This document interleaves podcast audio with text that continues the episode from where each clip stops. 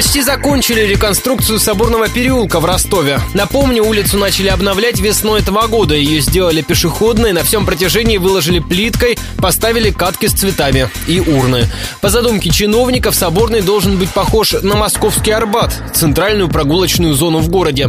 Что еще осталось сделать в переулке, расскажет патрульное радио Ростова Ксения Золотарева. Фонари под старину и тротуарная плитка появились не только на Соборном, но и на Московской переулке на всем протяжении выложены крупные желто-серые ромбы с красными акцентами. Улица же получилась более пестрой, мелкий красный квадрат на желтом фоне. Укладка и декор пешеходной зоны закончены полностью.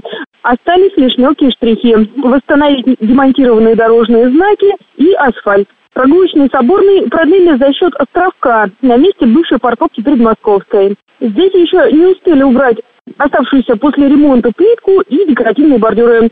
Зато уже установили катки с кленами, скамейки, урны и клумбы. Даже успели посадить астры. Однако дождь, прошедший накануне, показал, что рабочим еще предстоит вернуться в переулок. На перекрестке социалистической просела плитка на стыках с водоотводными лотками. Это место забилось палой листвой и также листья скопились в самих ливневых стоках. На перекрестке социалистической стоит большая лужа. В воде просто некуда уходить. В будущем по Соборному можно будет пройти от Пушкинской до набережной. К 2018-му на пересечении переулка и Садовой сделают подземный переход, а к концу осени этого года пешеходную зону расширят на соседних Семашко и Газетном. Для автомобилей оставят одну четырехметровую полосу.